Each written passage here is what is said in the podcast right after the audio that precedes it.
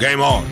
Der D A Z N Darts Podcast mit Elmar Paulke und Shorty Seiler.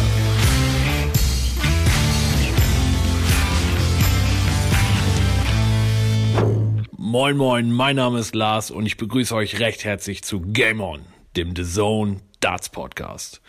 Und wenn ihr mich nach meinem Lieblingsdoppel fragt, sage ich ganz klar Doppel-D. Dartsport Dauerwelle Elmar Paulke. Und er wird heute begleitet vom bekanntesten Schleifstein Norddeutschlands, Shorty Seiler.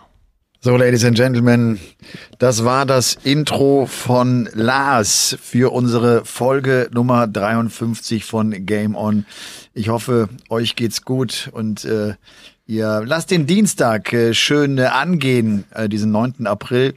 Da diese Folge dreiundfünfzig ausgestrahlt wird. Ostern ist schon wieder vorbei. Wir hoffen natürlich, ihr habt alle Eier gefunden, die ihr finden wolltet und habt äh, mit allen ausschweifend gespielt, so wie das natürlich auch sein soll. Unsere Pfeile sind logischerweise längst wieder gespitzt, äh, da die Premier League äh, begonnen hat. Wir sitzen hier in Kommentatorenkabine eins bei D A Z N. Wir haben also eben den ersten Spieltag der Premier League Darts äh, sozusagen durchgebracht. Mein lieber Shorty, ich grüße dich. Hallo in die Runde. Und nachdem wir bei der letzten Folge so Tonprobleme hatten, wir mhm. machen das ja immer über einen WhatsApp-Call, bin ich äh, umso äh, glücklicher, dich zu sehen. Ja, tatsächlich. Das macht es viel einfacher. Ne? In einem Raum doch miteinander zu sprechen, hat auch Vorteile. Das wir erleben ja die Vorteile des Zoom-Calls, eines WhatsApp-Calls, aber so live und in Farbe fühlt sich sogar besser an, Freunde. Ja, selbst durch die Plexiglasscheibe, die uns selbstverständlich trennt. Das war letzte Woche echt anstrengend, ne? Ja, ja, letzte Woche war es irgendwie so, dass die, es war so diesig gefühlt. Also bei mir, bei dir war es diesig und es hat sich auch tatsächlich in dem technischen Equipment wiedergespielt. Ein Fiepen, ein Quietschen, laut, leise, vor, zurück. Nichts war safe und äh, dazu noch meine Luxury, äh, wie heißt es, Bluetooth-Ohrhörer, die leider nicht so ganz kompatibel gehen mit unserer Technik bis hierhin, äh, dass ich immer so ein bisschen an einem halben Meter Kabel gebunden bin. Das, das, das macht die ganze Sache dann so ein bisschen kratzig. Nicht unmöglich, nur so ein bisschen kratzig, wo du hier drauf achten musst, da drauf achten musst. Und eigentlich ist das doch unsere Zeit, schöne horizontale, Blick in den Himmel, ein bisschen sinnieren und über Darts quatschen. Ja. Du warst eben noch, ich habe die Zusammenfassung noch kurz kommentiert für D A Z N. Du warst draußen im Schnee, hast den Max noch getroffen, ja, der für Sport eins kommentiert hat. Ganz genau, der Max Hopp, da ist er noch mal kurz stehen geblieben und sagt moin moin. Haben wir noch mal kurz äh, uns ausgetauscht, ja, war schön. Die ja. längere, längere Zeit jetzt nicht gesehen da. Hat er mir ein bisschen beigepult, wie das gerade so läuft auf der auf der Tour, weil wie, da, wie die Umstände so sind. Das ist eine schwierige Situation. Macht aber auch Bock, einen neuen Podcast zu verarbeiten mit Live-Entertainment, den einen oder anderen Spieler tatsächlich nochmal anzufragen und zu sagen, Alter, jetzt aber Hand aufs Herz, einen ehrlichen Bericht. Wie viel Spaß macht euch das, euch ständig die Nase zu penetrieren? Wie viel Bock hast du, ständig so einen zwei Meter Stofffetzen in den Mund zu stecken, um zu sagen, hey, I'm not sick, I'm a Darts player. Wir werden sehen, was da noch mal rauskommt, aber auf diesen Bericht hatte ich schon Bock, weil das bisschen, was ich gerade aus Max rausgekriegt habe, Freunde, was die sich antun, boah, die lieben diesen Sport wirklich. Du, und das äh, hat natürlich auch Gerwin Price erfahren müssen. Die Meldung äh, hat uns heute Vormittag äh, alle ereilt, dass er gestern Abend positiv getestet wurde auf Covid neunzehn. Ja. Damit äh, war er raus in der Premier League. Es gibt immer einen Ersatzspieler, der ohnehin frühzeitig anreist nach Milton Keynes. So war das auch im letzten Jahr, der also auch äh, die, den Test äh, absolviert und das ganze Prozedere natürlich mitnimmt. Und es ist tatsächlich passiert, dass die Nummer eins der Welt, der aktuelle Weltmeister Gerwin Price, tatsächlich zurückziehen musste und James Wade eingesprungen ist. Wahnsinn. Das ist schon ein Wahnsinn, ne? Ja. Dass äh, die Premier League ohne ohne den Weltbesten zurzeit stattfinden muss. Quasi geboren, um diesen Kerl zu präsentieren der ganzen Welt. Über eine lange Zeit, über vier, fünf Monate, sechzehn Auftritte. Das ist unser Weltmeister. Das ist unsere Nummer eins der Rangliste. Das ist der Man to beat. Und das kann ja seit zwei Jahren eigentlich nicht stattfinden. Der Peter Wright ist genauso gelackmeiert wie jetzt Gerwin Price. Und der setzt den ganzen Ding jetzt noch die Krone auf und nimmt sie ganz raus aus dem Spiel durch einen positiven Corona-Test. Natürlich war das nie seine Absicht. Das, niemals würde ich ihm auch nur ansatzweise sowas unterstellen. Aber wie fucking teuer da so ein Corona-Test werden kann, sieht man da mal par excellence. Dass du irgendwo mal dann nicht hin kannst, irgendwas nicht besuchen kannst, vielleicht auch mal nicht in Urlaub kannst.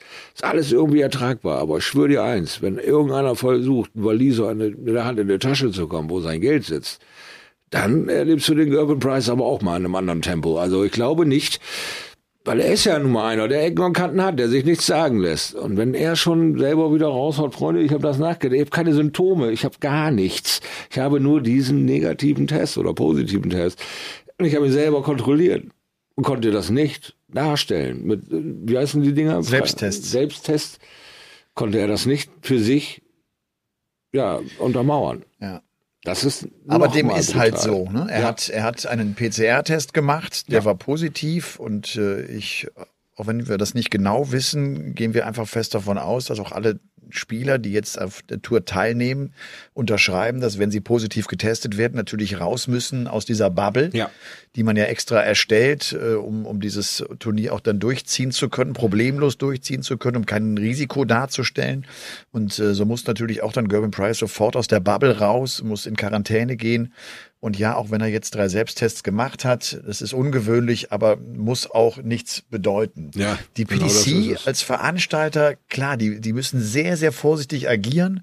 Die haben eine Verantwortung auch gegenüber der Regierung. Die haben harte Auflagen, die sie erfüllen müssen und die sie logischerweise ganz, ganz konsequent einhalten müssen. Auch wenn das natürlich echt brutal ist, wenn es dann auch noch die Nummer eins der Welt und den Weltmeister erwischt. Ja. Das ist, das ist ein Wahnsinn. Ähm, natürlich auch Folge dreiundfünfzig von Game On, dem D A Z N Darts Podcast, unterstützt äh, und freundlichst unterstützt von unseren äh, lieben Kollegen von Sportbuzzer, die übrigens auch hier am Dienstag ähm, ein Interview mit Michael van Gerwen senden. Da lohnt es sich mal reinzuhören. Zum einen das, was er in vielen Interviews gesagt hat, äh, angesprochen auf die Kritik von Peter Wright, äh, du gewinnst sowieso kein T V-Turnier ah, mehr. Ja. Äh, da hat er auch da geantwortet nach dem Motto, ich scheine also tatsächlich in deren Köpfen zu sein. Das ist ja ein gutes Zeichen. Sie reden über mich, obwohl ich gar nicht da bin. Er hatte ja die Super Series zwei abgesagt. Und das andere Thema, äh, auch ganz spannend, ähm, bezüglich Darts Deutschland, wo er auch nochmal klargestellt hat, du hast eben Max äh, angesprochen, der einfach zu viel Druck hatte, auf den zu sehr geschaut wurde und alle Erwartungen wurden auf die Schultern von Max Hopp gelegt und er, er glaubt einfach, dass da viel passieren wird. Das ist die Annahme von, von Michael van Gerwen, der ja wirklich oft in Deutschland ist und der es, glaube ich, auch ganz gut einschätzen kann. Ich drücke ihm die Daumen, dass er da recht behalten sollte. Ja, sehr, sehr gerne. Möchte ich ihn da äh, nicht bei einer Lüge erwischen. Natürlich würde ich das auch mehr als begrüßen, wenn wir da aber immer weiter stabiler werden und weiter wirklich gute Talente in Deutschland zutage fördern, die sich diesem ganzen Irrsinn dann quasi auch offen begegnen und äh, ja angstlos da angreifen. Wir haben aber auch ein anderes Produkt da, als wir es noch vor zehn, fünfzehn Jahren hatten. Wir haben von jungen, ambitionierten Spielern, ähm, wir haben viele, viele Sportvereine. Es bewegt sich was in Deutschland, aber es ist immer noch ähm, zu dünn. Es ist noch zu wenig. Wir müssen noch mehr zusammenrücken, noch mehr in einen Topf reinhalten und Leute, die wirklich eine Weitsicht haben und sich nicht selbst profilieren wollen, Talente scouten, suchen lassen, ausbilden lassen und und ja, der ganzen Sache ein bisschen mehr Befeuerung beigeben, weil wir sind immer noch, wenn wir dann erstmal den großen Step in Deutschland gemacht haben, zum Beispiel die Super League gewinnen oder eine Quali äh, zu überstehen und am Freitag das erste Mal auf so einem äh, Deutschland-European-Turnier zu performen, sind das noch zu große Sprünge für die Leute. Die können sich gerade dran gewöhnen, eine eine Quali am Donnerstag zu spielen gegen Top-Qualität aus Deutschland. Ja, auch mal ähm, so ein European-Turnier, wo die äh, Engländer äh, nicht äh, startberechtigt sind, sondern die Holländer oder die äh, Belgier noch mit dabei sind. Sich da durchzusetzen, das das das macht schon mal eine breite Brust und gibt dir viel Kraft. Aber du wirst am Freitag auf hundertzehn, hundertfünfzehn Prozent deiner Leistung geprüft. Und bist du in dieser halben Stunde nicht da, gehst du auch gerne mal zu Null nach Hause. Und das tut deutlich länger weh als dieses Glücksgefühl, weil wir Menschen so konditioniert sind, dass wir uns an den Scheiß, der uns passiert, immer ewig erinnern, aber nicht an dieses eine Glücksgefühl, was wir hatten, um diesen Scheiß überhaupt erleben zu dürfen. Da muss es noch Wege geben. Da brauchen wir Profis, die, mit denen man sich unterhalten kann, denen man diese Gedankenwelt einordnen kann, diesen mentalen Anteil noch besser ähm, ja, Herr werden kann, um sein bestes Spiel wirklich zeit- und punktgenau abzuliefern, weil das gibt's in anderen Sportarten auch und die Engländer, Holländer, Schweizer, ist doch scheißegal wer, lebt uns das vor. Nur der Deutsche hat das Problem und stottert immer dann, wenn es tricky wird, ist es zu fünfundneunzig Prozent fünf zu sechs und nicht sechs zu fünf. Da müssen wir endlich hin.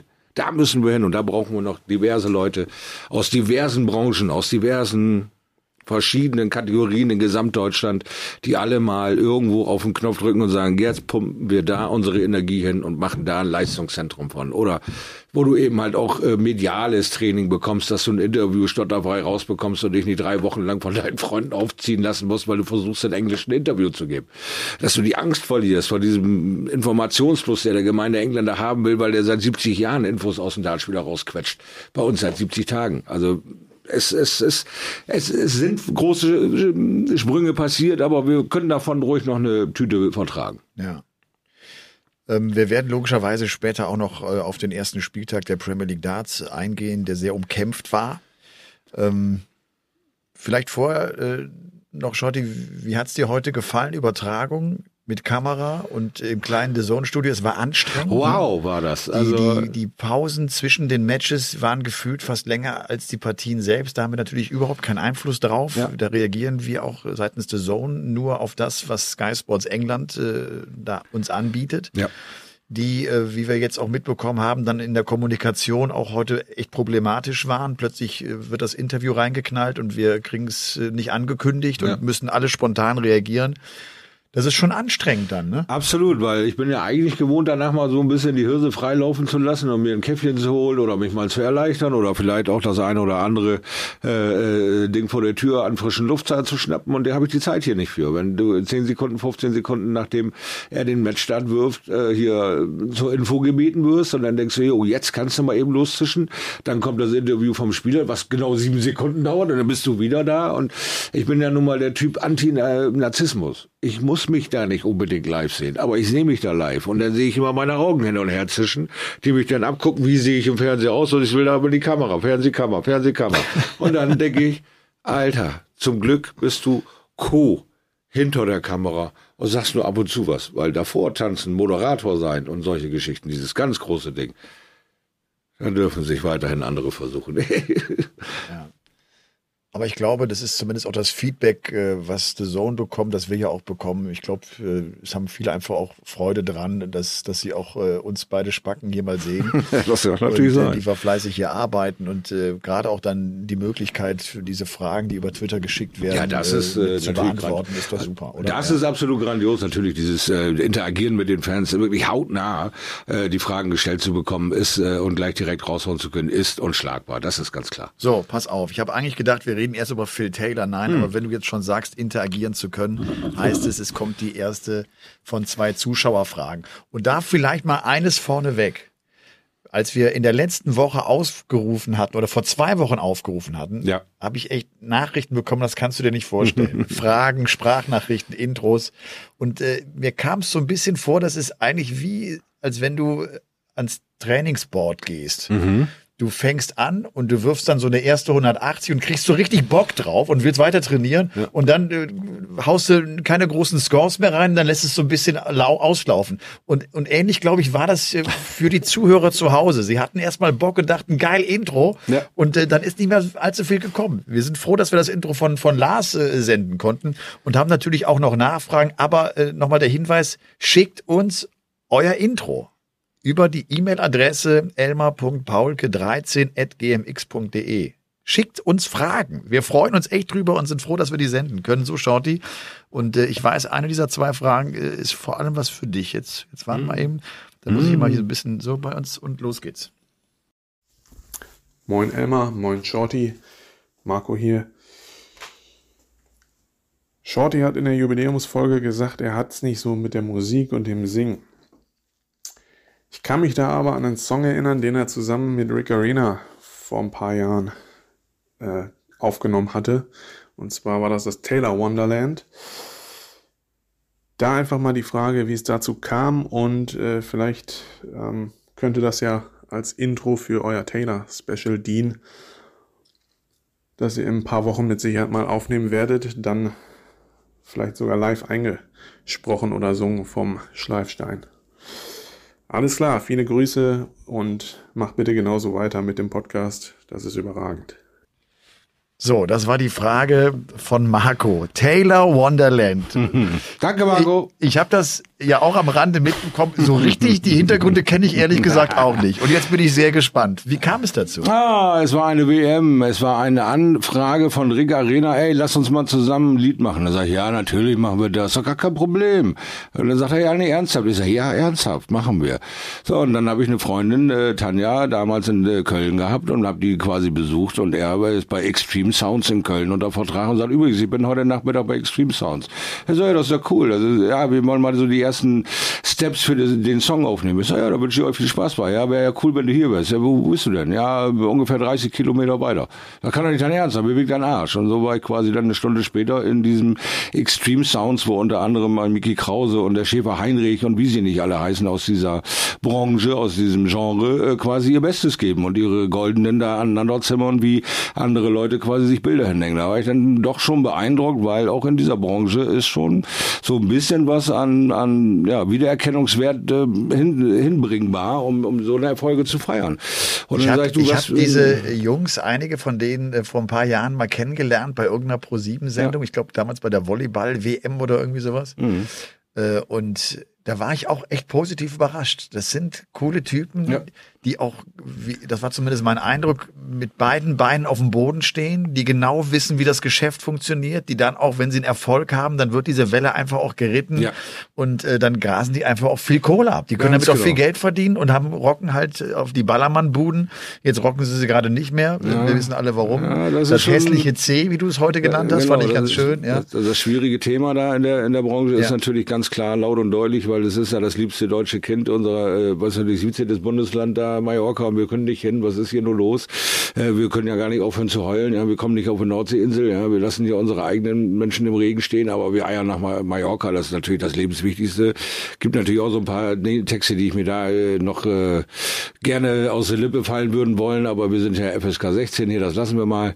Ähm, nein, also so kam das zustande, dass er dann sagte, ja, Taylor Wonderland, ich habe da was gemacht. Hat er mir da quasi eine Demo geschickt und ich fand, dass der Text Hand und Fuß hatte. Das war eine Hommage an Phil Taylor, keine Verarschung, es war ein gutes Lied. Es, es hatte Hand und Fuß, was drin gesagt wurde. Wir haben seine Titel besungen, wir haben den Sport an sich besungen und wir, wir lieben es zur Weihnachtszeit, das Winter Wonderland in ein Taylor Wonderland zu ver- verwandeln. Und als ich dann das Endergebnis mir angehört habe, war ich doch relativ begeistert. Ich habe gedacht, ey, so schlecht höre ich mich ja nun auch nicht an. Hätte ich jetzt so gar nicht gedacht. Und habe halt in dem Refrain meine, mein, mein, mein Senf dazu beigetan und dann haben wir tatsächlich eine hunderter-Serie gedruckt auf einer schönen C D. Also ich habe zu Hause eine schöne Pappschachtel mit meiner C D, Taylor Wonderland, Rick Arena, Shorty Seiler und so. Geht, wie geht der Refrain? Äh, was? Wie geht der Refrain? Ja, was, wie, was, was, was, was? Ja, du wärst doch wohl Walking in the Taylor Wonderland. Ach so, das ist einfach, ihr habt einfach Ganz dieses, diesen genau, Song diesen, einfach, okay. Diesen Song, dann haben wir ihn halt. Die äh, Taylor-Hymne. Richtig, mit Taylor umgemünzt, du bist, äh, ähm, tja, derjenige, der uns den Sport aus den Kneipen geholt hat und so, du solltest dir das Lied mal geben. Das hat wirklich äh, Hand und Fuß, ist nicht einfach nur so eine Blödelhymne und, und Johnny Depp, Depp, Depp oder, oder, oder irgendwie, was weiß ich, dicke Titten, Kartoffelsalat, was ich da nicht alles schon gehört habe, hat nicht das Potenzial, sondern es ist eine Hommage über den weltbesten Spieler, der tatsächlich in dem Songtext nicht verunglimpft wird, sondern gehypt wird und der Sport wird positiv beschienen. Für das Partypublikum. Aber. Ja, für das Partypublikum. Du kannst dir dabei schön eins Komma sieben Liter Eis kaltes Hopfenwasser in eine Figur schütten und trotzdem das Taylor Wonderland fehlerfrei mit summen. Alles okay. Gut. Okay. Äh, das war der kleine Ausflug mit Rick Arena. Wir haben noch eine zweite äh, Zuschauerfrage. Hallo Elmar, hallo Shorty. Ich bin Stefan aus Köln und quasi Fan der ersten Stunde, verfolge euren Podcast jetzt schon sehr lange und äh, damit einher geht auch eine entsprechend immer größere Begeisterung für den Dartsport, obwohl ich mich bis vor zwei Jahren fast gar nicht dafür interessiert habe, dafür inzwischen umso mehr, was nicht zuletzt an euch liegt. Vielen Dank dafür erstmal und äh, damit einher geht natürlich auch immer begeisterteres Hobbyspielen am eigenen Board. Ich habe inzwischen auch schon mit den neuen Elmar Paulke Darts meine erste hundertachtzig werfen dürfen Anfang des Jahres, was ich auch lange nicht für möglich gehalten hätte. Da muss ich kurz unterbrechen. Das liegt natürlich nur an der Qualität dieser Darts. Selbstverständlich. Dieser Elmar Paulke Darts. Selbstverständlich. Moment, er darf die Frage jetzt auch noch formulieren. Und äh, genau um das eigene Spiel und die Pfeile dreht sich auch meine Frage. Und zwar habe ich immer wieder das Problem, gerade wenn die Darts, was man ja eigentlich möchte, dicht beieinander stecken, fliegen immer wieder die Flights leider ab und lösen sich, auch bei den Elmar Darts. Das habe ich jetzt gerade nicht ganz verstanden. Hat er, hat er schon wieder von meinen Darts gesprochen? Das muss irgendwas Positives sein. Achillesferse. Und da wollte ich mal fragen, was denn da eure Tipps sind. Ich habe schon gehört, dass es verschiedene Möglichkeiten gibt. Man kann Dartslöcher verwenden. Ich habe mir sogar einen bestellt und kann dafür sorgen, dass die Stabilität sich erhöht. Leider haben sich die Ringe dabei trotzdem gelöst bei mir. Und irgendwie lässt sich das Problem nicht lösen. Von daher die Frage an die Experten, wie geht ihr damit um? So schaut die. Abfliegende Flights. Ja, genau so, wie er es eigentlich macht. Also du nimmst Loch aus, dann äh, Drahtring dazwischen, steckst ihn auf den Schaft und dann bleibt das Ding eigentlich da, wo es sein soll. Wenn das nicht so ist, hat er halt einen schlecht verarbeiteten Schaft oder einen zu dünn gepressten Flight. Das gibt es ja auch mal. Nicht jede Charge ist immer hundert Prozent. Ja? Also ähm, es ist ja mehr oder minder ein sehr übersichtlicher an Kosten, sehr übersichtlicher Artikel.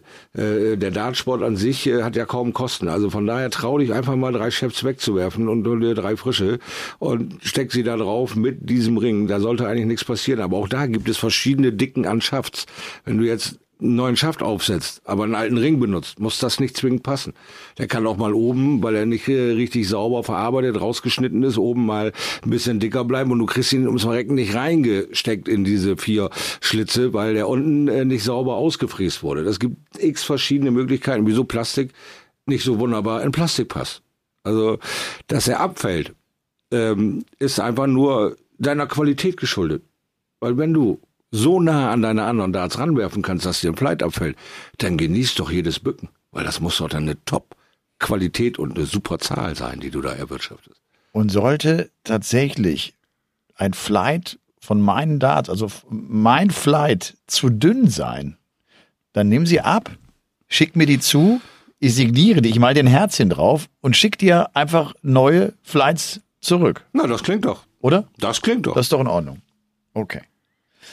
Das waren also die beiden Zuschauerfragen. elmar Punkt paulke dreizehn at gmx Punkt de. Nochmal mit Nachdruck. Wir fordern brutalst eure Intros, eure Fragen ein. Wir wollen das gerne einfach zum Standard werden lassen, dass wir auch Lieben euch zu Wort kommen lassen. Das war immer Darts. Darts ja. war immer die Interaktion. Das ging äh, bei D S F damals mit der E-Mail-Aktion los. Und jetzt haben wir ja irgendwie auch wieder so eine E-Mail-Aktion, die wir äh, so starten müssen, weil wir einfach so am einfachsten euren Sound sozusagen mit reinnehmen können. Weil funktioniert ja auch nur der Podcast mit euch. Für euch, weil wir müssen ja wissen, was ihr hören wollt. Wir können uns auch die ganze Zeit über Strickmuster unterhalten oder versuchen uns hier gegenseitig irgendwie zu tätowieren. Aber wenn euch das nicht entertaint, bringt uns das auch nicht einen Moment weiter. Und unsere Leidenschaft für diesen Sport und für die Charaktere in diesem Sport, weil da so viele irre Geschichten passieren, euch erzählen zu dürfen, ist schon mal eine gewaltige Aufgabe, wo wir uns nicht zu leicht machen.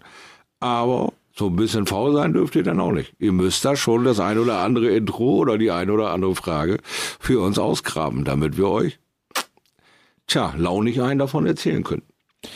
Shorty, ich glaube, ein spannendes Thema, das jetzt aufgepoppt ist, ist die World Seniors Darts Championship. Ja. Die World Seniors Darts Championship. World Seniors Darts Championship. Geht noch nicht so ganz leicht über die Lippen. Es ist eine W M für Spieler, die das Alter von fünfzig Jahren überschritten haben. Mhm. Für Spieler, die aktuell nicht die P D C-Tour spielen, also keine Tourcard-Spieler. Das äh, bedeutet also, ein Raymond van Barneveld wäre beispielsweise nicht mit dabei, der hat die Tourcard ja gerade geholt. Ja. Das ist eine Idee, die es schon seit einigen Jahren gibt, eine Senior-Tour aufzubauen, gibt es ja in, in anderen Sportarten, gibt es äh, im, im Tennis, gibt es im Snooker. Das will man jetzt also äh, starten, indem man eine erste W M stattfinden lässt. Das soll Anfang zweitausendzweiundzwanzig der Fall sein. Und das Geile ist ja, es wird im November eine Qualifying School geben. Mhm. Also man lädt äh, zwölf Weltmeister ein und die sind natürlich direkt im Teilnehmerfeld drin, aber zwei Plätze werden auch über eine Qualifying School gespielt für ja, Spieler über fünfzig. Na, Shorty, du kannst dir so in etwa vor vorstellen, was ich ganz kurz für einen Gedanken in meinem Kopf hatte. Ja, guck an. Ja, warum denn nicht? Also, diese Seniors-Tour gibt's ja schon diesen Gedanken gibt es ja schon, seit sie Senioren sind, seit sie so alt sind. Wir haben in Deutschland auch schon äh, deutsche Meisterschaften erstmal Ü vierzig, dann Ü fünfzig starten lassen, weil du eben mit unserer Sportart so elendig alt werden kannst. Du kannst mit sechzig, siebzig immer noch Top-Darts spielen. Dann haben sie die Seniors Tour in England äh, äh, laufen lassen und da habe ich mir mal eine von angeguckt, aber nur als, als, als Videoaufnahme.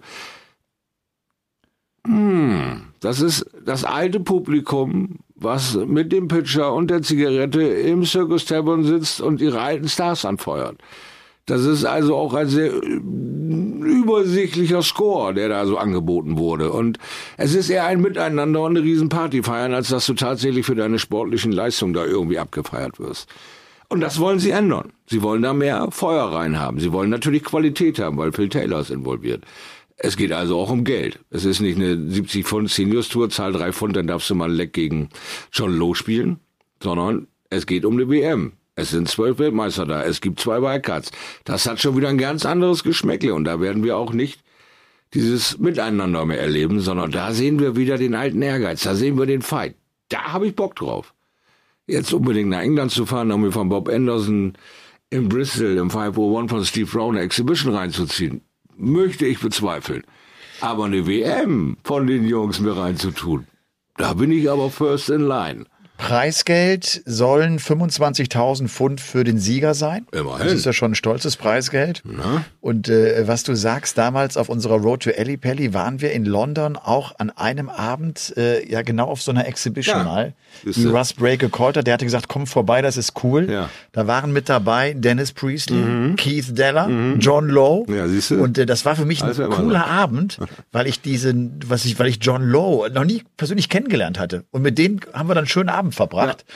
Und äh, von daher, das sind natürlich auch genau die Typen, die man äh, da hinbekommen will. Und die haben alle schon geschrieben, sie sind dabei. Sie freuen sich alle drauf. Natürlich, ne? Das ist ja wie eine Reaktivierung, auf dem Sofa halb tot rumliegen, nicht wissen, mit deiner Zeit anzufangen. Auf einmal bist du wieder Stars und Sternchen und kannst an der W M teilnehmen. Du wirst wieder geliebt, es werden Autogramme gefordert. Es ist ein Miteinander wieder da. Ich meine, nimm jemanden, der so lange im Rampenlicht steht wie Phil Taylor und schalt den einfach aus. Du glaubst ja nicht, dass der zwei Jahre still im Schrank stehen bleibt. Der rennt irgendwann los und irgendwann dreht der durch. Er will das, der will dieses Gefühl, das Gewolltsein, das lieb, geliebt werden. Das, das, das, das geht dir so schwer ab. Ich kann das ja nur im ganz, ganz, ganz kleinen Kreis nachvollziehen. Also wenn ich diese Karriere mir angucke von Phil Taylor, ist es für mich unvorstellbar schwierig, das einfach so wegzupacken. Anstelle eines Phil Taylors, da zu stehen und zu sagen, so, und für heute ist Schluss. Freunde, das muss man erstmal lernen, glaube ich. Ich meine, er hat danach ja äh, genug Exhibitions gespielt und, und, und, und war unterwegs und äh, hatte viel zu tun.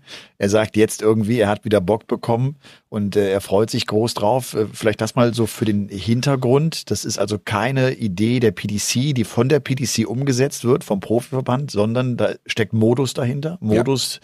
die, die große Agentur, die unter anderem ja auch Van Gerwen managt und, und viele andere mehr, äh, die zusammen mit, mit Jason Francis.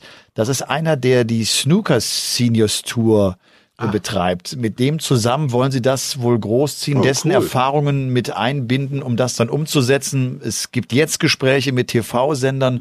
Man will es tatsächlich äh, ordentlich umsetzen, um das logischerweise auch ins T V zu bekommen. Das ist immer die Grundvoraussetzung dafür, dass du auch große Sponsoren gewinnst. Ja. Und dann ist auch wieder mehr Geld im, äh, im Sack und dann macht es allen wieder ein bisschen mehr Spaß. Äh, Ich muss ganz ehrlich sagen, als ich jetzt die, die, die Posts und die Antworten von Phil Taylor gelesen habe, ich freue mich wieder drauf, ich stehe wieder am Practice Board und er hat ja gerade erst seinen Vertrag mit Target verlängert und äh, hat dann auch noch angekündigt, er hätte auch noch Bock, die U K Open vielleicht zu spielen und dann in der, in der Riley's Kneipe sozusagen sich als Qualifikant durchzukämpfen, um vielleicht nochmal den einen oder anderen zu ärgern bei den U K Open, bei einem äh, Major-Turnier. Also er will nicht die Tour spielen, sondern er hätte für so eine Kurzaktion sozusagen, darauf hätte er nochmal Bock. Glaubst du das wirklich? Ja. Er ist ein Tier, ist ein Arbeiter, ist ein, ist ein, das ist seine Leidenschaft, das hat sein Leben geprägt. Und wenn er, wenn er äh, sagt, er hat da nochmal Lust zu und das aber auch gleich relativiert und sagt, ich habe keine Lust auf die Tour. Weil das muss man bitte schön, auch ihr alle da draußen, müsst das ganz klar differenzieren. Eine Tour sind fast vierzig Turniere, das sind zweiundfünfzig Wochen, wovon du siebenunddreißig mindestens auf Rolle bist. Da hat Phil Taylor keine Lust mehr zu. Von aber daher ist so ja auch Event. diese diese äh, Schlagzeile, Taylors Comeback, ja, ist ja Quatsch. Das ist völlig überzogen, ja. ja, mal so ein Ding auszuprobieren, so eine U K Open. über einen Riley's Qualifier sich zu qualifizieren, schwöre ich den Nacken in der Hand, der geht dann mindestens dreimal nur in Unterhose raus. Die werden den auffressen, wenn der sich in die, sagen wir ruhig, Höhle der Löwen, in so einen Riley's Pub verirrt und sagt, hey, ich will mal mich qualifizieren. Da wird er siebentausend Autogramme, achtundvierzig Millionen Bilder gemacht haben, bevor er auch nur ein Dart auf das Board geworfen hat. Dieses Unterfangen halte ich einfach für schwierig, weil ich Menschen kenne. Und jeder will immer nur eine, eine, eine, eine, eine schnelle Frage. Eine, nur, nur eben eine. Dass der Typ dann ungefähr dreihundert Minuten von jedem Menschen, der da ist, nur eine, eine Minutenfrage beantwortet, fällt niemandem auf. Das heißt, er hat nicht einen Pfeil geworfen und das ganze Tag ist vorbei. Also von daher, das muss, glaube ich, ein bisschen vorbereitet sein. Ich glaube einfach nicht daran, dass Phil Taylor ins Riley's geht und mal eben entspannten Qualifier spielt. Dass das vorbereitet ist, das vermute ich auch. Und äh, ich glaube übrigens auch da, wir haben Taylor jetzt oft genug bei Exhibitions gesehen, der ist immer noch verdammt gut unterwegs. Absolut. Aber du triffst auch bei so einem Riley's Qualifier richtig gute Spieler. Genau. Das sind richtig gute Jungs, die in ihrer Publiga unterwegs sind und natürlich glühen, wenn sie die Möglichkeit bekommen, den Skalp von Phil Taylor äh, in den Händen halten zu können. Das ist natürlich ein großes Highlight. Also ja, damit müsste er sich auch auseinandersetzen. Ja. Trotzdem natürlich ein spannendes Thema. Klar, immer wenn Phil Taylor irgendwie in Aktion tritt und wenn er in Turniere äh, eingreift, ist es logischerweise spannend.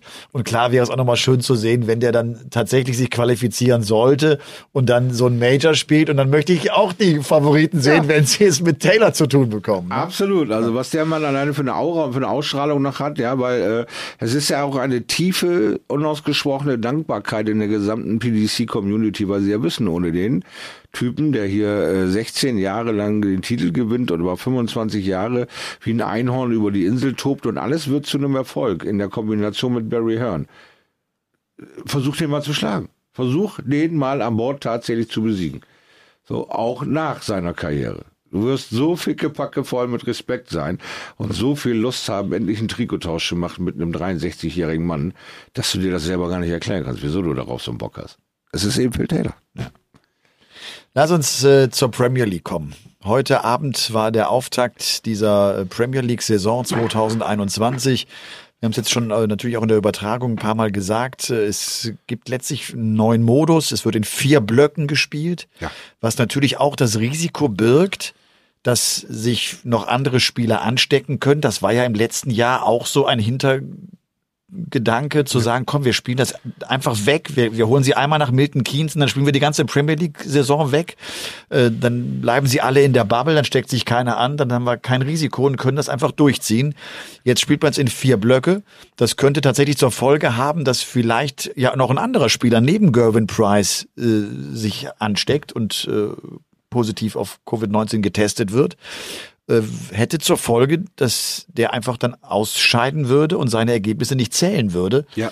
Man, man kann das jetzt mal wirklich hochrechnen. Was machen die eigentlich, wenn zum vierten Block noch vier da ist? Das wird nicht passieren. Man hofft einfach drauf. Das ist einfach natürlich, das sind die Regeln, die die P D C aufstellt, die einfach sagt, pass auf, wir machen das so. Ja. Wer sich ansteckt, ist raus. Ja. Was wollen sie auch sonst machen? Du kannst ja nicht im Block drei nochmal irgendeinen Spieler mit reinnehmen, der dann die Punkte, dann, dann das, das macht ja keinen Sinn. Dafür geht es um zu viel Geld. Also ja, das, absolut. Also das Ding ist ja nicht gerade äh, eine un- un- unterbezahlte äh, Turnierserie, die sie da versuchen zu veranstalten. Aber du musst da klare Regeln ziehen. Du, du nimmst dir selber dein Produkt, deinen Spieler aus dem aus dem Rennen raus. Natürlich ist das ein Riesenverlust für für den Zuschauer, dass der amtierende Weltmeister und der Ranglistenführende nicht teilnehmen kann. Aber es ist auch wieder nur ein ganz klares Zeichen für die Vernunft. Äh, Wenn wir zaghaft öffnen und zaghaft wieder anfangen können, an diesem Leben teilzunehmen, äh, indem wir äh, es hinbekommen, dass Leute wieder im Beruf nachgehen können, dann müssen wir sie einfach schützen, auf Teufel komm raus. Es ist das teuerste Testergebnis, was ein Gerwin Price sich jemals hat er, äh, ja, geben lassen müssen, und es ist keine hundertprozentige Sicherheit danach, dass das das Einzige bleibt. Wir haben, wie du schon sagst, vier Blöcke, a mindestens vier bis fünf Tage pro Block, die da äh, abgearbeitet werden müssen. Und Mensch, was haben wir nicht schon alles gesehen? Was kann da nicht nächste Woche noch äh, oder in vierzehn Tagen da noch passieren? Also von daher, es ist noch lange nicht durch, aber es ist äh, das äh, schlimmste und und der teuerste Test, den Gerwin Price je nicht bestanden hat. Wer Spieltag eins äh, nicht verfolgt hat, dem sei gesagt, dass es losging mit der Partie Nathan Aspinall gegen Glen Durrant. Das war die Wiederauflage des Finals aus dem letzten Jahr. Glen Durrant ist ja der Titelverteidiger in der Premier League zwanzig einundzwanzig. Und äh, der hat äh, nicht das geschafft, was er sich erhofft hatte. Der hat mit drei zu sieben das Match verloren. Er war am Ende chancenlos. Danach gab es vier Unentschieden. Ja. Unglaublich umkämpft. Die Partien Cross gegen de Sousa, Wright gegen Clayton, Wade, der Ersatzspieler für äh, Gerwin Price, gegen Gary Anderson und M V G gegen Dimitri Van den Bergh. Alle vier Partien enden mit sechs zu sechs. Und weißt du, wer den höchsten Average gespielt hat? Oh, warte, warte, warte, lass mich überlegen. Wer hat den höchsten Average gespielt? Du kriegst drei Sekunden. Ding dong, ding dong, diddle, ding dong. Äh, Wright. Jonny Clayton. Ah. Jonny Clayton spielt die hundertfünf. Auch das ist doch interessant, dass er, der dieses Jahr zwanzig einundzwanzig äh, so rockt und so wunderbar spielt, der zeigt also tatsächlich auch an diesem ersten Tag, er ist verdammt gefährlich. Ja, Peter Wright ja mit der hundert Prozent Doppelquote. Genau, er musste also, aber ja auch. Also von den Statistiken her war das eigentlich das Top-Match des Absolut, Abends. Absolut, ne? Weil da äh, habe ich nie erwartet, dass Peter Wright quasi die hundert Prozent Doppelquote schafft und äh, damit ist äh, Jonny Clayton sogar zwingt, ein sechs sechs noch machen. zu machen. Er, er lag hinten fünf zu sechs. Äh, mit fünfzig Prozent auf Doppel und mit weit über hundert im Score. Was, was willst du noch mehr machen? Aber Peter Wright war einfach sahnemäßig aufgelegt, hat ein tolles Spiel abgeliefert äh, und ja, äh, hat es unentschieden äh, zu Recht erreicht, sagen wir es so. Lass uns vielleicht die, die fünf Partien äh, mal kurz durchgehen. Ja. Nathan Aspinall gegen Glen Durrant. Aspinall ist mit seinen alten Darts wieder an den Start ja. gegangen. Der ist gut in das Match reingekommen, hat aber auch wenig Gegenwind von Durrant äh, gespürt, glaube ich. Der, ja, oder? Genau so hat er es auch gesagt. Er sagt, er weiß selber, was der Durrant spielen kann, hat aber nicht. Und wenn du erstmal aus der Lauerstellung raus bist, dass du erwartest, dass der Gegner irgendwann abgeht, spielst du dein eigenes Spiel. Und das war auch das Einzige, was er da machen konnte. Ein sicheres sieben zu drei. Äh, ja, ich hatte da eigentlich mehrere von äh, diesen Ergebnissen heute Abend erwartet, aber wir haben auch kurz vor der Übertragung gesagt, ich will noch gar keinen Favoriten oder sowas irgendwie äh, rausposaunen, weil die letzten Monate waren einfach zu wild, da gab es zu viele verschiedene Sieger und wir haben es heute gesehen. Qualität pickepacke voll, nur unentschieden bis auf den Fauxpas, der sich der amtierende Titelverteidiger quasi geleistet hat, der Glen Durrant. War das ein Ausrutscher von Durrant oder wird er sich nicht fangen? Ich habe ganz wenig Anzeichen gesehen dafür, dass er ähm, fightet, dass er da sich dagegen stemmt, dass er kämpft, sondern eher so eine Akzeptanz und ein bisschen Ängstlichkeit bei ihm. Ist das jetzt alles, was du gerade bringen kannst? Ist da nicht noch irgendwo was? Es ist so, er wirkt ein bisschen verloren auf der Suche. Keine Bestätigung, kein, er hat äh, auch äh, Corona gegen gekämpft letztes Jahr und hat da so ein Leistungsloch davon getragen, wo er sich in meinen Augen immer noch nicht von erholt hat. Wo diese, diese, diese, diese super Performance über die Monate der Premier League oder über, über den Gewinn bis zur Premier League und danach rein in die Quarantäne. Jeder, ja, versucht es körperlich zu überstehen. Er hatte auch nicht so die großen ähm, Symptome und, und die großen Kampf damit, aber er hat komplett sein Spiel verloren in meinen Augen. Also das war heute Ängstlichkeit, kein unbedingtes Wollen und, und aggressiv gegen sich selbst sein, um das zu verändern in dieser Liturgieblase, in die er gerade hängt. Da müsste jemand kommen, ein guter Kumpel, und ihn schütteln und sagen, Alter, das Leben geht weiter, mach was, mach was, mach was. Ich hab so, finde ich, steht er. Ich habe den Eindruck, der glaubt einfach nicht dran. Der steht ja. da und, und er weiß, dass er es nicht bringen wird und er bringt es auch nicht. Das ist auch mein Eindruck. Mich würde, mich würde es auch sehr wundern, wenn der sich jetzt gerade in diesem ersten Turnierblock fangen sollte. Aber klar, die Möglichkeit ist jetzt da. Das ist irgendwie auch etwas, was Sie alle gesagt haben. Das tut jetzt mal gut. Dann auch vielleicht nur ein Spiel an jedem Abend und du musst, kannst den Mund abputzen und weißt, es geht morgen schon wieder weiter. Durrant genau. am Ende mit einem achtundachtziger Average. Also auch nicht das, was er sich, glaube ich, selbst vorgestellt hat. Aspinall spielt eine achtundneunzig vom Average her, fünfzig Prozent Doppelquote. Das war ein richtig ordentliches Match, das er dann auch gut ins Ziel gebracht hat und sicher ins Ziel gebracht hat mit ja. diesem sieben zu drei Erfolg. Rob Cross gegen äh, José de Sousa. Cross, der gut begonnen hat, der dann hinten, der dann in, in der in der in der mittleren Phase der Partie sich schwer tat, plötzlich im Scoring. Das ja. war ja immer die große Gefahr. Wenn du gegen de Sousa spielst, musst du aufpassen, dass du da nicht unter die Räder kommst, dass der dich nicht überpowert. Aber dann hinten raus war er plötzlich da. Der lag vier sechs hinten und holt sich die letzten beiden Legs und holt sich auch noch das Unentschieden. Also ich finde, Rob Cross ist sehr nah dran. Sehr nah dran, wieder an sein altes Leistungsvermögen ranzukommen, weil er beschießt die Triple zwanzig wirklich in einer Konsequenz, dass man sich wundert, dass da nur sechzig bei rauskommen. So eng setzt er die mittlerweile ums Triple. Und wenn er, wenn er, wenn der erste drin ist, war das heute beeindruckend, gab es viele hundertvierziger, hundertachtziger, nicht äh, nur hunderter, wie wir sie in den letzten Folgen bei, oder fünfundachtzig, einundachtzig, dass er noch irgendeinen Fehler reinbaut. Er ist sehr nah dran, wenn er sechzig produziert, dass es auch noch hundertvierzig sein könnte, weil die Darts sehr gut stecken. Und er hat ja eigentlich so ein Grundwissen in sich, ich bin gut genug Weltmeister geworden zu sein. Warum sollte ich mir hier heute eine Platte machen? Warum sollte ich mir gestern eine Platte machen? Warum soll ich mir morgen eine Platte machen?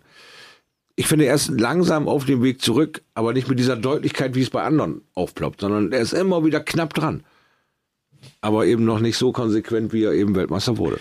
Oder sechshundertachtziger hat er geworfen, damit zwei mehr als de Sousa, der ja sowas wie Mister hundertachtzig ist. De Sousa spielt eine einundneunzig vom Average her, hatte auch das Gefühl, da ist noch Luft nach oben. Kann mir gut vorstellen, dass der sich auch jetzt wird steigern können in den nächsten Tagen. Ja, Aufregung weg. Ich meine, er hat debütiert. Aufregung ist erstmal weg. Er hat ein gutes Spiel abgeliefert. De Sousa, da ist noch einiges drin. Wir haben es auch heute offen und ehrlich gehört. Selbst Peter Wright sagt, ah, ich war ein bisschen nervös. Erstmal gucken, was so passiert. Und auch ähm, ganz zu Anfang sagt Nathan Aspinall, erstmal gucken, wie man reinkommt ins Jahr. Das ist der Titelverteidiger. Ich war ein bisschen nervös. Und das finde ich ganz cool, dass sie sagen, ich war ein bisschen nervös. Mal gucken, wie es so läuft. Es ist kein Publikum da. Es ist kein Reisen da. Ich, wir müssten erstmal gucken, was hier so läuft. Und es ist einfach nicht der Turnierrhythmus da. Sie haben einfach immer wieder diese Pausen. Sie kommen zu einem Turnier und sie wissen nicht, wo sie stehen. Ja, ganz und das genau. ist ein ganz großes Problem in einem Mentalsport, wo es ja am Ende nur darum geht, dass du den Glauben an dich selbst hast, dass du mit Selbstbewusstsein agierst. Ganz genau. Und wo sollst du es herhaben? Du das kommst du vom Practice Board und weißt nicht, ob das jetzt so klappt wie ganz am genau Practice Board. Das ist es nämlich. Du hast vorher deine Erfahrungswerte, gehst dahin mit breiter Brust und jetzt hast du gar nichts. Jetzt hast du keinen Erfahrungswert, du hast nur noch deine guten Momente, die aber leider Gottes jetzt auch mittlerweile dann doch schon ein paar Wochen in der Vergangenheit liegen, weil eben gar nichts anderes darstellbar war. Und jetzt sollst du wieder von null auf hundert kommen. Schwierig. Es ist nicht an- und ausschaltbar wie ein, wie ein Husten oder wie ein Lichtschalter. Peter Wright hat Wort gehalten, er hat die alten Darts gespielt, ja. nachdem er jetzt wohl äh, wieder ein bisschen ausprobiert hat. Das äh, fand ich ein ganz erstaunliches Interview. Er sagte, Super Series zwei, hatte ja hinten das Turnier gewonnen, hätte an den ersten beiden Tagen nochmal ein bisschen probiert und dann hat er gewusst, okay, jetzt ist es mein Setup und dann spiele ich gut und er hat gut gespielt. Er hat sich tatsächlich heute so ein bisschen zurückhaltend gezeigt. hunderteinser Average ist nicht das, was ich eigentlich will. Also sehr große Ansprüche, ja. sehr große Erwartungen. Mal sehen, ob er die auch äh, tatsächlich dann umsetzen kann. Das war, wie gesagt, dieses Match gegen Jonny Clayton von den Statistiken her das beste Match des ersten Spieltages. James Wade dann gegen Gary Anderson. Wade muss es eigentlich äh, nach Hause bringen. Ja. Wade führt vier zwei, er führt fünf vier, er hat Chancen zum sechs zu vier. Er kriegt es irgendwie nicht ganz äh, gebacken und äh, muss dann sich ebenfalls mit der Punkteteilung äh, zufrieden geben. Ja, ich denke auch, weil also ähm, dieses Zufrieden geben, weil seine letzten Monate waren kolossal. Seine Comebacks und sein Killerinstinkt war phänomenal. Und dann kriegst du diesen Elfmeter, Premier League ruft an, weil jemand ist krank, komm mal her. Wow, ich bin da eh gerade drauf wie Sau, das läuft doch wie verrückt. Und dann hast du endlich Anderson auf der Pfanne vier zu zwei und irgendwas macht plopp. Wo ist der Killerinstinkt hin? Wo ist deine Kaltstolzigkeit? Wo ist die Maschine hin? Es ist eben doch so. Mano e Mano. Drüber reden. Van Gerwen gewinnt keinen Titel mehr. Tu ich, wenn Van Gerwen nicht da ist. Wenn Van Gerwen neben mir steht, dann sage ich das vielleicht nicht so laut. Wenn ein Gary Anderson seine letzten Monate Leistung anguckt und die James Wade Leistung der letzten Monate anguckt, dann ist bei Gary Anderson, dann kommt kein Ton. Und James Wade sagt, normalerweise muss ich das gewinnen. Ja, aber warum machst du es dann nicht? Weil es eben Gary Anderson ist. Das ist der mentale Faktor, Leute, den ihr da draußen vielleicht auch das eine oder andere Mal vergesst in euren Überlegungen. Warum gewinnt der Kerl nicht? Ja, weil es eben der ist. Es ist eben der Phil Taylor. Es ist eben der Gary Anderson. Es ist eben der Michael van Gerwen. Ich habe zwar zwölf Darts auf Doppel gegen den Kerl, aber ich treffe sie nicht, weil es Michael van Gerwen ist. Was wollt ihr von mir? Das ist super, super schwierig, bis du endlich mal über diesen Schatten gesprungen bist. Aber Peter Wright, wie gesagt, war heute beeindruckend. Ja. Beeindruckend. Nach so langer Zeit. Ähm, Gary Anderson, den habe ich als relativ zurückhaltend im Interview erlebt. Also er war ansonsten immer unheimlich selbstkritisch. Mhm. Heute ist er eigentlich mit einem ganz positiven Gefühl rausgegangen. Das war, finde ich, insgesamt der Tenor bei allen. Ja. Auch bei Van Gerwen, auch bei Van den Bergh. Sich das Positive raussaugen, weil sie wissen, sie sind in zwanzig Stunden schon wieder dran. Sie müssen diese gute Energie genau. mit in den nächsten Tag nehmen. Es wird wichtig. Und, und Anderson sagte, Scoring war okay, aber äh, auf die Doppel noch so ein paar Probleme gehabt. Ja, richtig. Und äh, klar, der ist froh, am Ende das Unentschieden äh, zustande gebracht zu haben. Äh, fand ich noch ganz spannend, bei den vielen neuen Namen, die wir jetzt haben, war wirklich Wade gegen Anderson nochmal so ein Spiel, wir hatten es gesagt, das siebenundfünfzigste Aufeinandertreffen. Ja, diese Duelle gibt es gar nicht mehr so oft. Nein, jetzt, ne? Richtig. Nachdem jetzt, jetzt haben wir die de Sousas und die Van den Berghs und die Claytons, mhm. die haben alle noch nicht so oft gespielt gegen mhm. die Jungs. Das ist mhm. so, ein, so ein altes, klassisches Duell gewesen der letzten zehn Jahre. Ne? Ja, also, würde ich auch so sehen. Ja, genau. Und das hatte aber auch äh, alles, was dazugehört. Ja, das war ein Unentschieden am Ende. Es gab keinen klaren Sieger, keinen klaren Favoriten. Jeder hatte seine Schwächenphase irgendwie durchgemacht und äh, jeder hat beeindruckend irgendeine Leistung abgerufen, äh, die genau in dem Moment auch gepasst hat, aber eben nicht über den Moment hinaus. Schön zu sehen, dass sie da alle irgendwie versucht haben, auf niemanden Rücksicht zu nehmen und am Ende dann so einen leistungsgerechten Spieltag hingezaubert haben. Wade und Anderson beide mit einem achtundneunziger Average, Wade mit der fünfzig Prozent Doppelquote. Wie gesagt, die Doppelquote war das Problem von Anderson und ich glaube, er wird sich diesbezüglich steigern müssen. Er kommt ansonsten unter die Räder. Das mhm. ging jetzt diesmal gut und er hat den Punkt sich holen können. Das geht aber, glaube ich, äh, nicht ne, regelmäßig nicht gut. Also bei der ne? Qualität, das, ja, bei der Qualität nicht auf Dauer. Und wie gesagt, wie du es gerade sagst, wir haben keine Vorbelastung. Wir haben siebenundfünfzig Duelle. Du hast äh, siebenundzwanzig gewonnen, ich dreißig. Wir wissen genau, was passiert. Du hast drei Duelle, du hast keine Ahnung, was passiert. Geht der jetzt auf dieses Doppel? Weiß ich genau, Anderson wirft sechs vorbei. Weil er das ungefähr dreißig Mal gegen mich schon gemacht hat. De Sousa wirft gegen mich auf Doppel? Keine Ahnung. Trifft er den ersten? Trifft er den zweiten, trifft er den dritten. Das und, ist für mich als Gegner. Und welches Doppel spielt er? Ja, das auch noch. Das wird er mir vorher nicht verraten. Wahrscheinlich wird er mir das auch währenddessen nicht verraten, weil er selber nicht so genau weiß, welches Doppel am Ende dabei rauskommt. Aber es, es fühlt sich für dich als Gegner auch anders an. Du bist ganz anders aufgeregt. Weil der Hund ist auf Doppel, nicht, oh, der Hund ist auf Doppel. Der ist auf Doppel. Scheiße, oh, der hat nur einen zweiten gecheckt. Wieso? Wieso hat ausgerechnet der jetzt keine Angst vor mir? Was ist denn los? Und schon gehen alte, erlebte Dinge ins Wanken. Michael van Gerwen hat viele Interviews gegeben im Vorfeld dieser Premier League. Wir hatten es eingangs gesagt, wurde gerade auch auf dieses Wright-Zitat angesprochen und äh, hat äh, da sozusagen auch geantwortet, ist mir auch egal, was die alle erzählen. Ähm, ich bin nicht überrascht, aber äh, so... Ich schaue mir das jetzt gerne mal an. Michael van Gerwen, er bleibt seiner Linie treu. Er hat auch wieder im Vorfeld dieser Premier League ganz schön Sprüche geklopft, nach dem Motto, wenn ich mein A-Game spiele, bin ich sowieso der Beste. Das wissen auch alle. Dann bin ich der Schrecken aller Spieler. Mhm. Und er ist es ja nicht mehr. Nein. Und er hat jetzt auch schon wirklich einige Monate lang immer was angekündigt, was er dann doch nicht halten konnte. Und ich frage mich so ein bisschen, warum kündigt er das eigentlich immer wieder an? Glaubt er, dass er damit die Konkurrenz einschüchtern kann? Das bezweifle ich inzwischen übrigens. Und das hat ja vielleicht auch der heutige Abend schon gezeigt. Ne? Dann spielt Van Gerwen anfangs einen sehr hohen Average, ist nach vier, fünf Legs bei hundertzehn, hundertelf Punkten. Aber der Van den Bergh halt auch. Ja. Die, ganz klar, ne? Sie, ganz sie klar. gehen das einfach mit. Sie haben nicht den Schrecken und, und, und, und knicken früh ein. Sie halten dagegen. Und dann ist es am Ende auch da ein Unentschieden, ein sechs zu sechs. Das war ein guter Auftritt von Van Gerwen. Überhaupt keine Frage. Der hat gut gespielt. Aber er hat das Match nicht dominieren können. Nichts Außergewöhnliches. Er hat nichts mit den Darts Außergewöhnliches anstellen können. Er hat das relativiert, indem er sagt, ich spiele zurzeit ganz gut mit meinen Winmau Darts. Vorher war das dann ja immer ausprobieren und wieder zurückfallen in die alte Sicherheit und damit auch als einziges produzieren zu können und diesem dann wieder hinterher zu laufen mit dem neuen Darts. Jetzt hat er sich mit Winmau soweit geeinigt, jetzt werden die Winmau Darts gespielt, aber es wird auch vielleicht die Erwartungshaltung von Winmau nicht mehr in den Himmel geschraubt, dass sie jetzt denken, dass er trotzdem sechsundzwanzig Turniere mit deren Produkt mal eben im Vorbeigehen gewinnt. Sie geben ihm Zeit, sich daran zu gewöhnen und er muss sich selber Zeit geben, sich daran zu gewöhnen und er relativiert seine markanten Sprüche, weil er zurzeit die Leistung nicht dahinter bringen kann. Ganz genau das, was du sagst. Er sagt, ich hau sie hier alle mal eben aus dem Anzug im Trainingsmodus. Aber dann wieder Mann gegen Mann ist nicht mehr der Trainingsmodus. Und das sieht man. Michael van Gerwen hat Lücken, hat Ausreißer, spielt achtundzwanzig aus dem Nichts mit einem über hunderter Schnitt zu der Phase. War, glaube ich, das fünfte Leck oder sowas. Spielt eine hundert, hundertvierzig, dann achtundzwanzig, siebenundvierzig, sechsundfünfzig. Und steht da und starrt dieses Board an, starrt auf seine Darts, als wenn du es ausgeschaltet hättest. Also er ist noch lange nicht da, wo er mal war.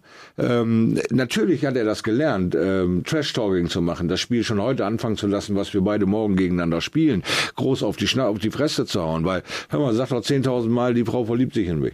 Irgendwann tut's eine und dann hattest du recht. Ach, ich liebe diese Lebensweisheiten des, äh, des Schleifstein. Aber nochmal auf das, auf das Match von Van Gerwen äh, zu sprechen zu kommen. Ich finde, wenn wir mal irgendwie so drei, vier Jahre zurückgehen, hm. hätte der vor drei, vier Jahren in den ersten fünf Legs ein hundertelfer Average gespielt, hätte er normalerweise auch vier eins geführt. Genau. Aber das tut er nicht mehr. Nein. Und dann ist ja auch die Frage, wenn er mal sagt, und wenn ich mein A-Game auspacke, dann bin ich besser. Was ist denn sein A-Game? Denkt er an die Spiele, wo er hundertzwölf spielt? Klar, wenn du hundertzwölf im Schnitt spielst, dann, dann wirst du wahrscheinlich die Partien gewinnen. Aber das Problem ist ja, er gewinnt die Matches nicht mehr unbedingt, auch wenn er hundertzwei spielt. Ja, was er vielleicht auch so ein bisschen vergisst, ist die Tatsache, dass so dieses hundertzwölf heute nichts Außergewöhnliches mehr ist. Schlicht und einfach. Das kann gekontert werden. Das kann auch ausgekontert werden und noch sogar overpaced werden. Wir haben Rekorde, alleine von Martin Schindler, der, der einen neuen Rekord aufstellt, wieder in so einer Partie, jetzt nicht an diesem Abend, sondern mit weit über hundertzwanzig. Hätte ich auch in einem First-to-Six-Match nie erwartet, dass wir aus Deutschland in der Lage sind, solche Zahlen zu produzieren. Was, was soll Van Gerwen also in seinem Kopf haben? Er hatte sechs Jahre, wo keiner an ihn rankam. Keiner. Er hatte dieses Phil-Taylor-Gefühl. Er hat den absolut zerstörerischen Weg eingeschlagen, indem er das ganze Board auf Triple untersucht und jedes rausquetscht, was nur da ist, indem er High-Finishes scored, noch und nöcher. Aber das haben sich die anderen Jungs auch fünf, sechs Jahre angeguckt. Das ist deren Go. Das ist deren Lernprozess. Und da sind sie heute angekommen. Der Faktor Publikum, der ihnen stärker macht und jeden anderen schwächer macht, ist auch nicht da. Also Michael van Gerwen würde gerne wieder die Taten hinter seine Worte quetschen, aber das ist auch nicht da. Also dass der Kerl überhaupt noch da steht und sagt, ich bin das Beste, was es jemals gab, beweist mir nur, was der für ein Killer-Mindset gehabt haben muss, was der für eine Selbstreflexion für sich über Jahre aufgebaut haben muss, die einfach keinen Widerspruch zuließ. Und jetzt hat das Leben ein bisschen alles durcheinander gewirbelt, komplett von A nach B geschmissen und nun ist er einer von vielen. Kommt man damit klar? Ja, das, das ist ein großes Problem, schwierig. Überhaupt keine Frage. Ähm Und nochmal, es ist für mich trotzdem erstaunlich, dass er aber an seiner an seiner Vorgehensweise festhält, ne, dass er große Sprüche klopft. Ja, er könnte er könnte ja einfach auch zur Premier League kommen und äh, sagen, äh, schauen wir mal, es ist ja, zurzeit ja sehr ausgeglichen. Ne? Da müssen wir ja auch mal ehrlich sein. Er hat das schon genossen, der Powermann zu sein. Er hat schon genossen, da die großen Coronas auch mal im Licht zu halten zu sein. Da dürft ihr alle mitspielen. Aber ich nehme sie mit nach Hause. Also deshalb und deswegen. Er ist schon eine Ausnahmeerscheinung in unserem Sport, aber er ist de facto eingeholt. Er ist jetzt einer von vielen, der sicherlich außergewöhnliche Darts spielen kann, sicherlich außergewöhnlich Leistungs äh, abrufen kann, aber das eben nicht wie ein Fernseher einschalten oder wie ein Lichtschalter, das ist nicht mehr da. Das äh, versucht er immer wieder. Man sieht ihn, ich glaube, alleine heute habe ich ihn vier oder fünf Mal an seinen Socken rumpulen sehen, was ich vorher bei einem... Äh, W M-Spiel, Best of Five of Five, vielleicht einmal gesehen habe. Ja. Ja, hier waren es heute mindestens viermal, wo er immer wieder sich neue Power, mentale Stärke herholen musste oder die Momente herholen musste, um gegen Dimitri bestehen zu können. Ja, und dann, das ist, finde ich, so das Einzige, was ihm zurzeit wirklich nicht gelingt, jetzt auch im Unterschied zu seiner dominanten Zeit. Er, er hat die guten Finishes ja. und spielt das Leck zu Ende. Und kommt aber dann in das nächste Leck rein Ganz und wirft kein, und trifft kein Triple. Also er kann, er kann diese, diese richtige Power dann doch nicht erzeugen, weil ja. er immer wieder diese Ausreißer hat, die der Gegner dann auch, glaube ich, so als Momente wahrnimmt, wo er Luft holen kann. Ja. Und wo er merkt, ich, ich muss nicht permanent, sondern ich kann mir auch mal eine Aufnahme leisten, wo ich vielleicht keinen Triple treffe. Genau, normalerweise, weil das du checkst, Van Gerwen wirft die hundertachtzig. Ja. Das ist das, wie das nächste Leck anfängt. Du checkst dein Leck, gehst dann nochmal hin, nimmst den Schluck Wasser, machst eine fünfundachtzig, der stellt sich an hundertachtzig. Ja. Da wirfst du eine drauf, wirfst dann noch eine drauf. Das ist so sein Ding. Nicht zerstören. Das, was du machst, immer ein bisschen mehr, immer ein bisschen toppen. Und das kriegt er heute nicht hin, weil heute gibt es eine Million hundertvierziger gegen ihn. Und er kann nicht ständig hundertfünfundvierzig werfen. Aber er kann jede fünfundachtzig mit einer hundert kontern oder jede hundert mit einer hundertvierzig.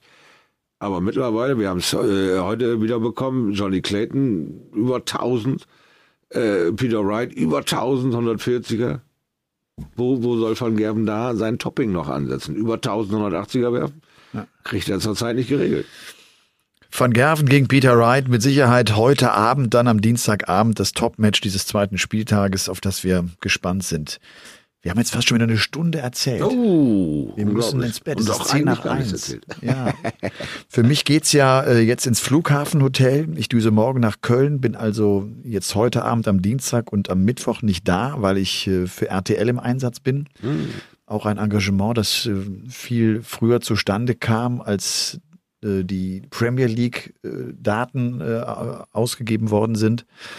Aber ich weiß immer, ich ich ich komme schon fast in die Situation, wo ich mich rechtfertigen muss. Dabei habe ich das Gefühl, ich muss mich da gar nicht rechtfertigen, wie ich irgendwie meinen Job äh, zusammenbastle. Und ich genieße das ja, an der Unterhaltungsschiene auch tätig zu sein. Jetzt äh, auch am Mittwoch, wenn es da heißt, Pocher, Olli Pocher gegen äh, die Influencer. Es werden irgendwie fünf Influencer sein. Und äh, dann werde ich zwei Premier League Spieltage also verpassen. Mhm. Und das Erstaunliche ist, mein Leben geht dann trotzdem weiter. Habe ich schon gehört. Und ich habe ja dann trotzdem insgesamt auch fünfzehn Premier League Abende, bei denen ich mit dabei sein werde. Aber das da in der Unterhaltungsschiene ist tatsächlich etwas, wo auch so gerade so ein paar Überlegungen sind, das vielleicht sogar noch ein bisschen auszubauen, einfach um mich auch breiter aufzustellen. Und äh, ja, das heißt also für mich jetzt gleich Hotel und dann morgen Probe und Mittwochabend die Sendung. Ja. Und dann bin ich Donnerstag also wieder da und dann wird hier wieder gedartet. Sag mal ganz kurz, du kommentierst... Morgen noch. Morgen noch. Ja, und dann weiß ich nicht. Dann ist, glaube ich, René Adams und dann am neunzehnten Weiß ich nicht, wer dann kommt da, ja. Keine Ahnung. Morgen mache ich, glaube ich, mit Tom Kirsten. Ja, genau. Da habe ich auch schon Bock drauf. Den hatte ich auch schon einmal das Vergnügen. Das ist auch ein sehr enthusiastischer oder auch ja. sehr gut informierter ja. äh, junger Typ. Also das wird schon Spaß machen morgen. Und ja, was dann Mittwoch bis Freitag passiert, das weiß ich. Ja. Schaut ihr, das war Folge Nummer dreiundfünfzig. Ja, es mein Gott, wir haben das Jahr also jetzt offiziell endlich geknackt. Wir haben mal irgendwann angefangen vor zweiundfünfzig Folgen. Und ich glaube, so ein Jahr hat zweiundfünfzig Wochenenden oder Wochen. Also müssten wir jetzt uns ein Pikolöchen aufmachen. Und, oder einen Rebensaft suchen. Ich überlege gerade, um das abzufeiern. Ich weiß gar nicht, ob in diesen zweiundfünfzig oder dreiundfünfzig Folgen der W M-Block mit dabei war oder nicht, das weiß ich gar nicht. Das müssen wir eigentlich mal checken. Das müssen wir wir haben checken. Ja während der W M mehr, mehr Podcasts genau, da gehabt. Noch, nee, da waren ja, so ein kleiner Beschleuniger da. Das weiß ich auch nicht. Das genau. weiß ich auch nicht genau. Verdammt. Ist auch wahrscheinlich hm. nicht ganz so wichtig. Aber ja, es ging ja letztes Jahr im April ja. irgendwann los. Also, wir hoffen, es hat euch Spaß gemacht. Wir hoffen, äh, ihr denkt daran, uns Sprachnachrichten zu senden. Ja, bitte. Und äh, gerade auch ein schönes Intro. Das macht uns großen Spaß und große Freude. Seid kreativ. Und wenn ihr dann noch Bock habt, schreibt ihr einfach eine Bewertung bei iTunes oder ihr abonniert uns auf Spotify oder ihr, keine Ahnung, macht einen Handstand, wenn ihr unseren Podcast hört. Ja, macht irgendwas Schönes. Backt euch einen Kuchen. Klaut euch ein Einhorn. Das soll ich die Füßnägel anmalen, ich weiß das nicht. Irgendwas. Das sind für dich alles schöne Sachen. Oder? Also, macht's gut, gute Nacht. Ciao. Ciao. Game On!